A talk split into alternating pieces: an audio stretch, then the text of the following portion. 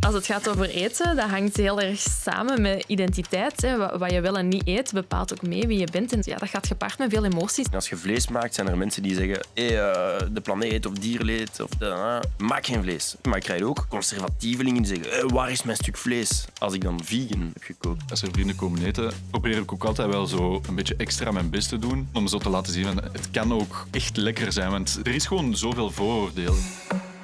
Kerstmis komt eraan. Gezellig samen zitten bij de boom, pakjes openen en eh, hopelijk ook lekker eten. Dat is toch de bedoeling. Vaak komt er ook wel stress bij kijken. Bijvoorbeeld als je moet koken voor een hele grote bende mensen met verschillende wensen. Of wanneer je als vegan moet aanschuiven bij je vleesetende familie. Met mij aan tafel Teun, Laura en Loïc. Hi, welkom. Hallo. Teun, Laurier. Wie ben jij? Eh, ik ben Teun, ik ben een chef van een plantaardig restaurant in Antwerpen. En wat kom je er vandaag vertellen? Ik kom eh, babbelen over eh, de plantaardige versie van kerstmis. Dus Kerstmis voilà. met tofu. Eh, pff, nee, een... Nee? niet vanavond. Ook niet. Nee, zeker zeker geen tofu vanavond. Sorry. Loïc van Impe. Hallo, jij? ik ben Loïc, ik ben 29 jaar, ik ben absoluut geen chef. Ik heb geen restaurant, ik werk niet in een restaurant, maar ik ben wel veel bezig met eten, koken. Zo aan passie sinds ik vijf, zes jaar ben of zo. En dat is nu ook mijn professionele activiteit geworden. En ik kom een beetje babbelen over eh, eten en kerstmis en alles daar rond. TV-kok, mogen we dat zeggen? Jij mag dat zeggen, ja. Ik mag dat zeggen, oké, dank je. En dan eh, Laura Dankaert. Hi. Wie Hallo. ben jij? Wat kom jij er doen? Hallo, eh, ik ben eh, Laura. Ik ben eh, historica bij Centrum Agrarische Geschiedenis. En we doen daar onderzoek naar alles wat te maken heeft met mens en dier, mens en voeding, mens en landschap. En ik kom hier vandaag een beetje extra uitleg geven over waar ons kersteten vandaan komt en dat vegetarisch eten zijn oorsprong heeft. Alright, interessant. Hoe hou je het gezellig tijdens de feestdagen? En wat als we de gevulde kalkoen nu eens zouden vervangen door gemarineerde tofu? Jawel. dat hoor je in deze aflevering van Snapt je mij nu? Een podcast waarin ik, Orly Boffet, in gesprek ga met jullie over onderwerpen waar we van wakker liggen. Welkom.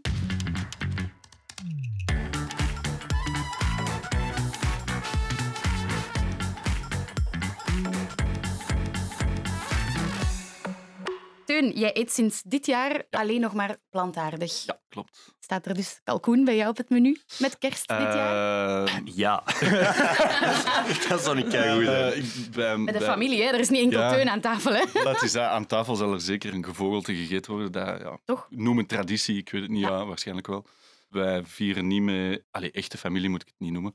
Hele oude vrienden van mijn ouders vieren wij dat eigenlijk al jaren, waaronder mijn Peter. Mijn Peter is ook vegan. Dus hij voorziet eigenlijk al jaar en dag een vegetarische of een vegan optie, die ik ook altijd wel heb meegegeten. En deze kerst zal het vegan stoverij zijn. Je moet jouw eigen eten al niet meenemen. Nee, gelukkig niet. Gelukkig niet. Vindt jouw familie het moeilijk dat jij plantaardig eet? Mijn mama niet. Daar is eigenlijk nooit echt een issue. Ja. Voor mijn vader was dat wel anders.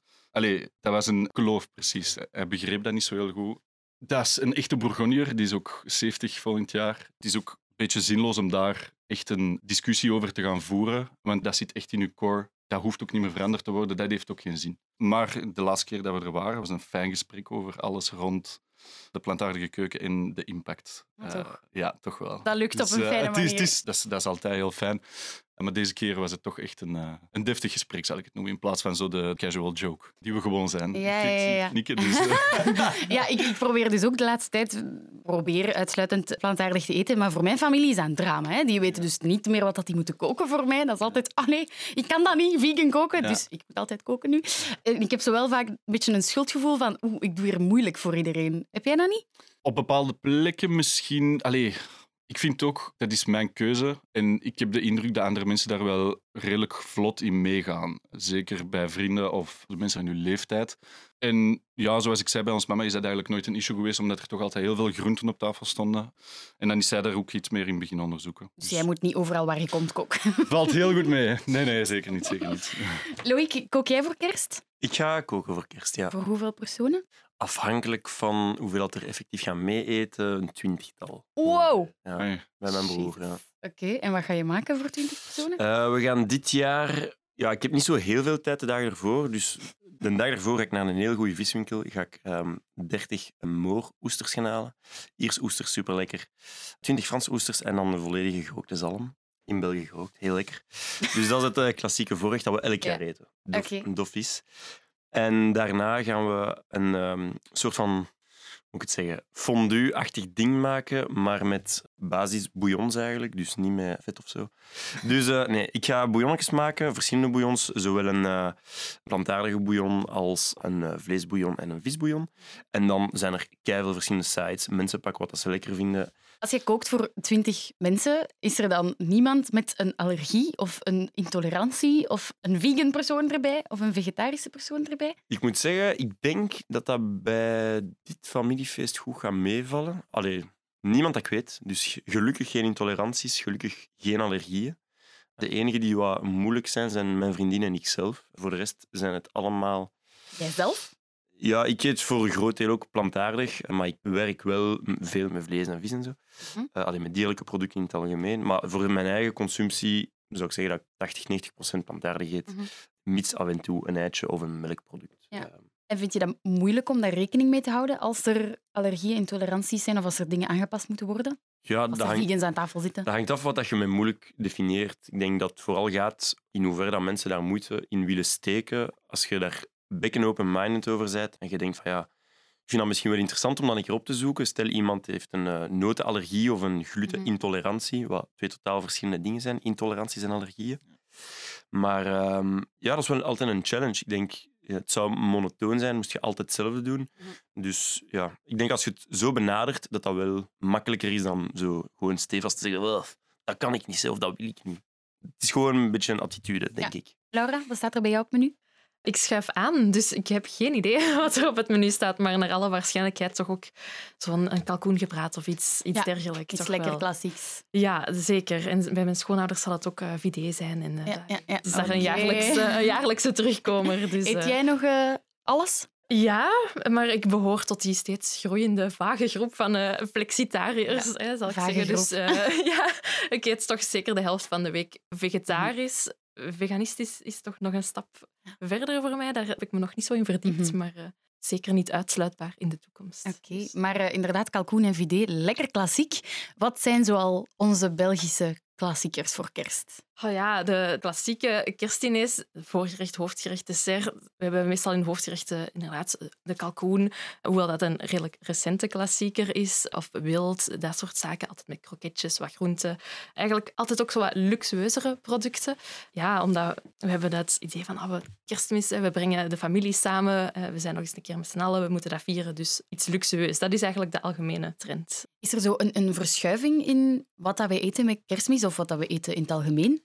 Ja, eh, met kerstmis hebben we misschien nog net iets meer het vasthouden aan die traditie, maar algemeen is natuurlijk heel die voedingsgeschiedenis wel sterk geëvolueerd. Hè. Mhm. Ehm, het denken over wat is gezond eten.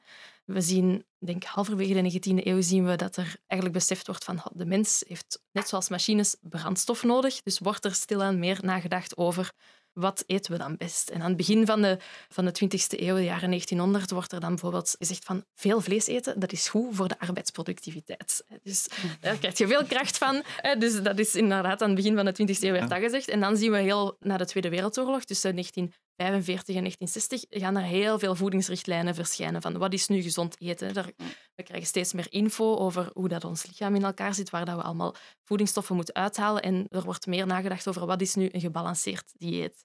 En ondanks al die extra kennis en campagnes, bijvoorbeeld in de Boerin, het tijdschrift van de Boerinnenbond, zijn er campagnes om het eten van groenten aan te sporen, maar eigenlijk blijft die Vlaming heel sterk vasthouden aan zijn koolhydraat- en vleesrijk dieet. hè. Dus ondanks al die kennis die we opdoen. En dat loopt eigenlijk tot vandaag toch wel een beetje door. De afgelopen 15 jaar zien we dan wel dat die vleesconsumptie begint te dalen. Maar qua die voedingsrichtlijnen is er op dit moment bij veel mensen veel verwarring. Hè. We zien heel veel dingen online verschijnen en ja, het is niet altijd meer duidelijk van Mhm. wat is nu gezond en wat is niet gezond.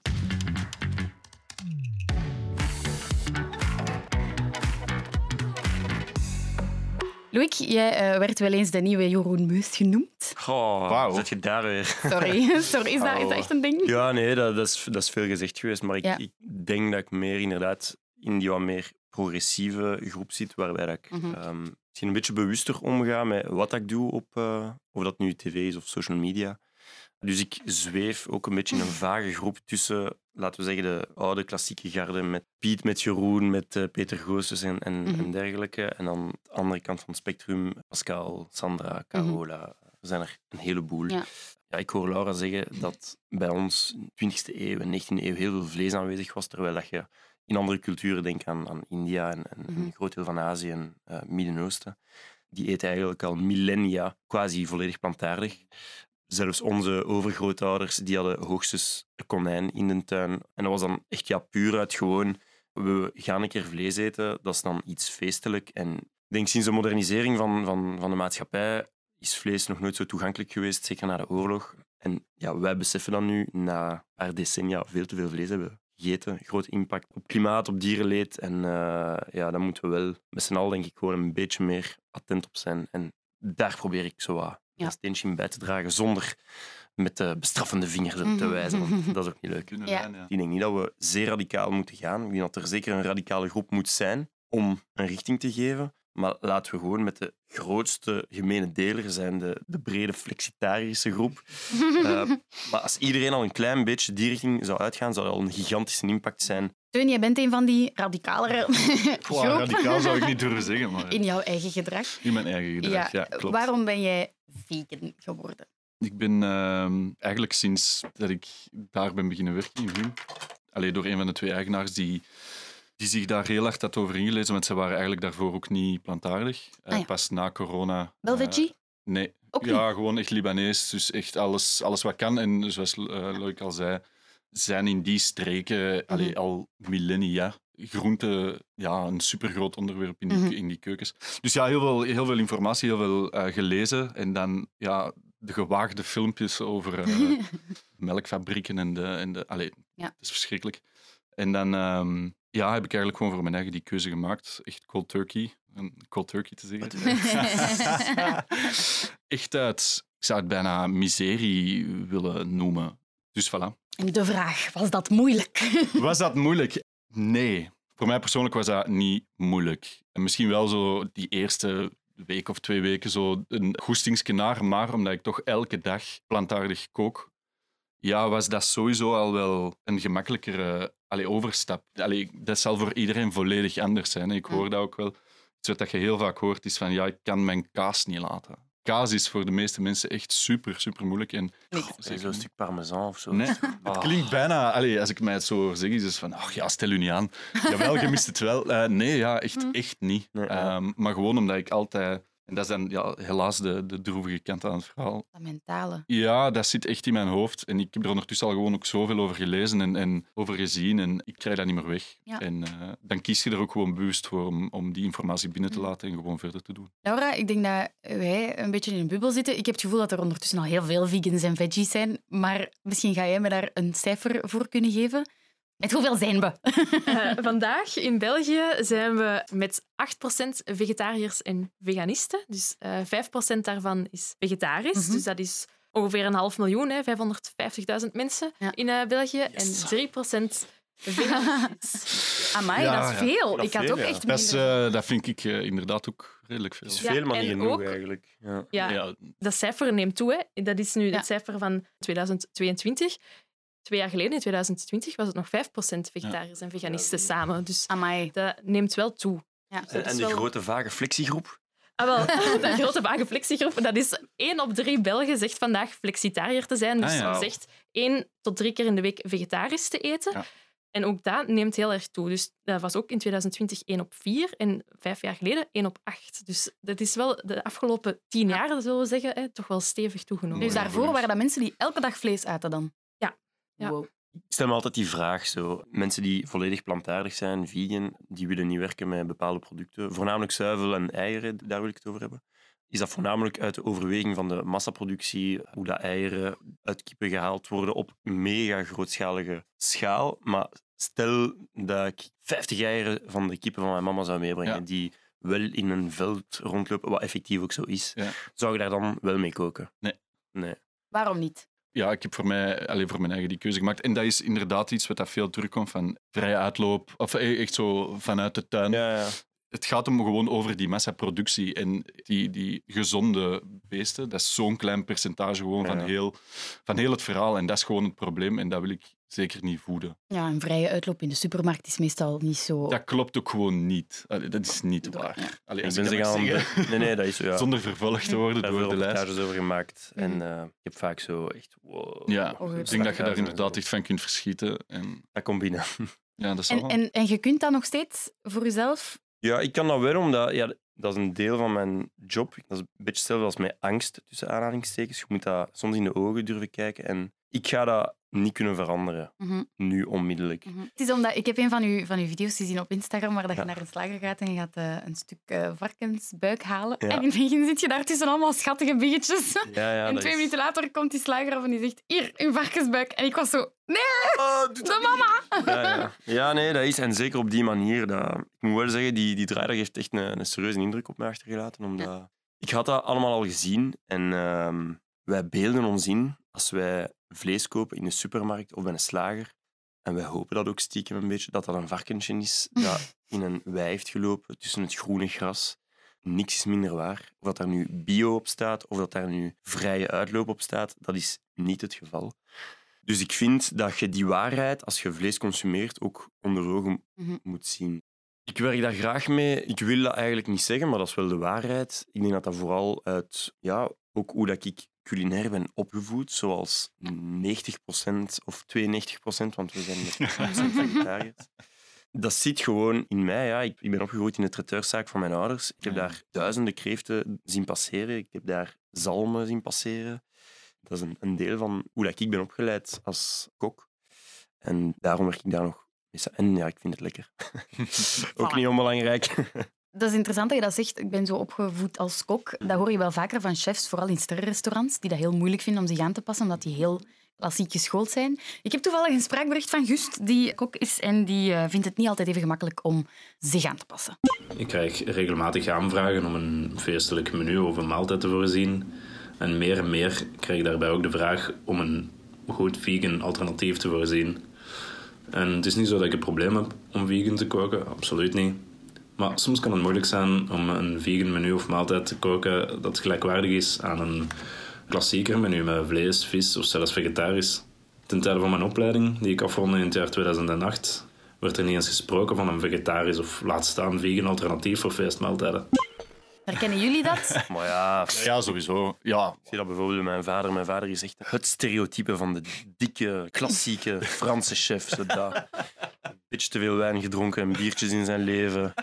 En dan zou je zeggen, weet je... Gaat hij luisteren naar dit? Nee, hij is, hij is Franstalig, dus het is oké. Maar, eh, dus, ik, ik zie hem al zo afkomen. Dus ik maak een volledig vegan menu. En stel dat ik zeg, pa, werkte jij de saus af? Ja, dat is goed. Wat is het eerste dat hij doet? Die pakt een halve kilo boter en die Ja. monteert die saus met boter.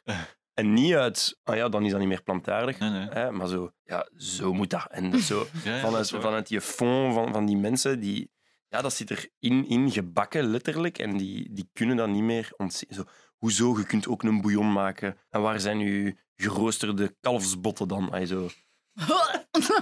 Ja, nee, maar dat, dat, ja, maar dat, dat- klinkt heel herkenbaar allemaal. Nee, maar dat is waar, heeft gelijk. dat is- klopt. en, en dat is gewoon een andere generatie. En ik denk dat het nu aan, aan de volgende generatie is om een beetje onze steen bij te dragen. En, en de volgende generatie gaat dat nog beter doen. En hopelijk gaat dat zo veranderen en verder. Eten wij echt zoveel vlees tegenover de rest van de wereld? Op wereldschaal is dat moeilijk om te vergelijken, maar ja, met de buurlanden denk ik dat we op een gelijkaardig niveau zitten. In Nederland zitten ze op ongeveer 5% vegetariërs en veganisten, in vergelijking dus met 8% bij ons. Maar Wij doen Ja, het beter dan echt? Nederland. Ja? Dat had ik niet Stel je voor. ja, maar, Innovatieve Nederlanders. maar het is ook moeilijk om... om, allee, om Eigenlijk zitten de meeste verschillen in, in sociale klassen. Hè. Verschil tussen arm en rijk. Ja, ja. Je ziet ook, die groep van vegetariërs zit heel vaak in stedelijke en hoger opgeleide groepen. Hè. Dus ik denk dat vooral sociale kei raar. Dat verschillen... is toch gek, hè? Dat vroeger Dat vlees het ja. statement was en vlees was voor de rijken. En nu zijn Ja, ja. de rijke mensen, de vegans en de Ja. mensen die de luxe hebben om daarover na te denken zelfs. Ja, maar dat is eigenlijk ook hoe dat vegetarisme ontstaan is. Dat is ook ontstaan in rijkere groepen, hoger Echt? opgeleide mensen aan het begin van de 20e eeuw of eind 19e eeuw, die de oplossing zagen in vegetarisch eten. En dan is de Vegetariërsbond of de Société Végétarienne opgericht geweest. De voorlopers van de huidige, ja, hoe heet het, EVA, ethisch vegetarisch Ja. alternatief. Dus het is ooit ontstaan als zo'n niche iets. En dan, ja.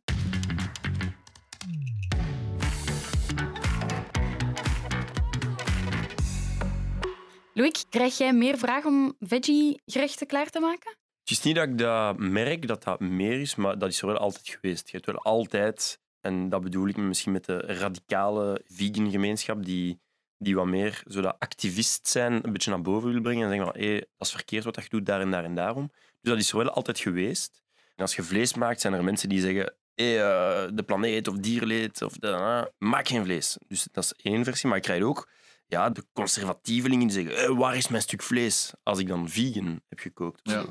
Dus dat polariseren, dat zit nu eenmaal in de mens. Van, jij zegt wit, dus ik moet zwart zeggen. Iets daartussen bestaat niet. Ja. En door die reden gaan we denk ik nooit naar een volledige plantaardige wereld kunnen gaan. Is dat erg? Dat maakt de wereld hoe dat hem nu is. En dat zorgt er ook dat er eh, een podcast kan zijn over... Keeping me at work. Over, voilà. Maar eh, ik heb wel het gevoel dat, dat veganisme, plantaardig eten, wel een extreem polariserend topic is. Mag ik daar vaak ruzie over? Laura, is dat zo? Oh ja, we zitten natuurlijk sowieso in een tijd waar dat er die cultuur van polariseren toch wel een beetje in zit. Hè. We hebben- Deze zomer is er ook heel veel te doen geweest rond de Gentse feesten, waar dan 50% van de standjes vegetarisch was. En dat is natuurlijk ook wat je net zegt bij Loïc, sociale media. Iedereen krijgt een platform, of bij dat nu willen of niet, waar dat ze hun mening kunnen gaan verkondigen. En dan ga je inderdaad altijd extremen uit de kamp hebben, die, die vooral heel, heel luid hun mening roepen. Maar waarom is dit zo'n polariserend topic? Waarom zijn mensen zo gekrenkt in hun ego als je hun vlees... Ja, het is natuurlijk. Het gaat, als, het, als het gaat over, over eten, dat hangt heel erg samen met identiteit. Hè. Wat, wat je wel en niet eet, bepaalt ook mee wie je bent. En dat gaat gepaard met veel emoties als daarover gepraat moet worden. Dus ik denk dat dat vooral daarmee samenhangt. Dat, je de- dat dat echt iets als iets cultureel wordt gezien, hè, die, die eetcultuur. Herinnering, cultuur, Ja. jeugd, whatever. Ja. Inderdaad. Ja. Teun, heb jij ehm, lastige reacties gekregen? Ja, nee, en, lastige niet. Ik denk, wat was dat, een paar dagen nadat ik vegan eh, was geworden, kreeg ik een eh hotdogsleutelhanger van Carhartt. Dat vind je heel Van een van mijn beste vrienden. goed. En dat vond ik schitterend. Ja, Dat vond ik hilarisch. Dus ja, ik heb eigenlijk niet te klagen. Als er vrienden komen eten, probeer ik ook altijd wel zo een beetje extra mijn best te doen. Dat klinkt nu heel stom. Maar eh, ja, gewoon om zo te laten zien van... eh, het kan ook echt lekker zijn, want er is gewoon zoveel vooroordeel en zoveel... Ja, dat hangt in die hun hoofd van... Oeh, dat gaat iets raar zijn. Eh, ik geef ook vegan eh kookboeken cadeau. Passief-agressief. Ja, ja, nee, ik denk van... Allee, het gaat eerder over eh, het samen zijn en dan is dat een leuke herinnering. En dan eh, linken ze dat waarschijnlijk ook aan dat eten. En dan gaan ze Ja. dat sowieso wel zelf ook eens proberen. Mooi. Vegan of niet, het is kerstmis en iedereen moet lekker kunnen eten. Voor de doorzetters die de aflevering tot nu hebben beluisterd, hebben we een surprise. Want Teun en Loïc, jullie hebben allebei een signature kerstgerecht Signature. voor ons uit jullie mouw geschud. Het recept gaat in de show notes staan. Loïc, wat heb jij voorbereid voor ons?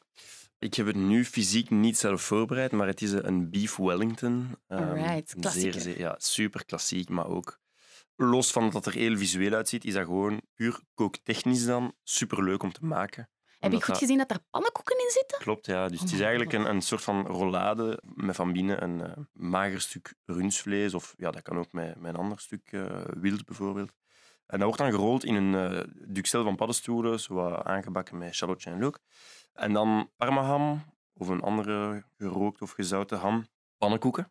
Echt, ja. Weird. Hoe cool is dat, jongen? Ah, echt pannenkoeken- is dat Brits?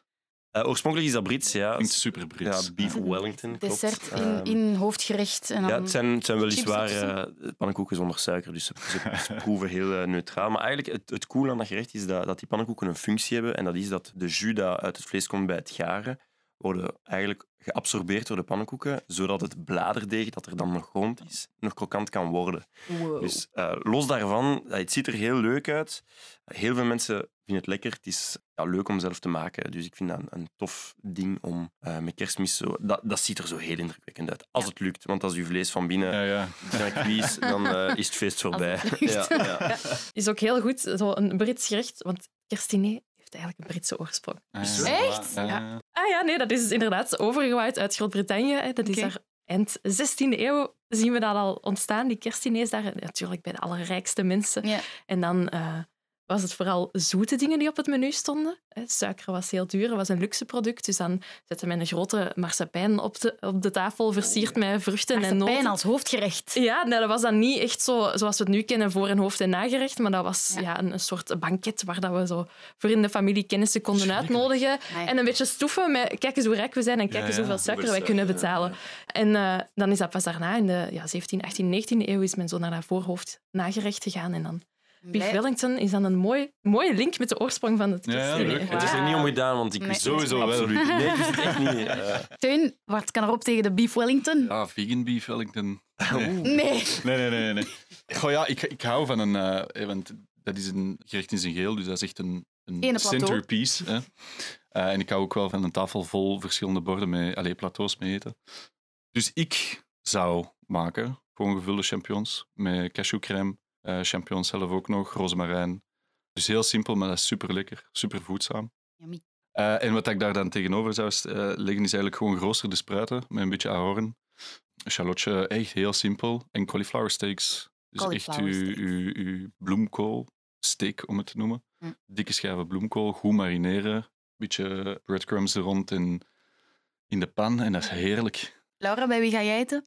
Dan ga ik toch eh, voor Teun kiezen. Oh, ja. Oh, shit. Sorry, ik ben eh, flexitariër, maar toch ook Dat niet vlees waar. eten. Nee? nee, nee. Nee. dan snap Misschien zo'n big ass casserole is... eh, Nee, nee, nee. ik- Oh ja, jouw gericht spreekt me meer aan. Alright.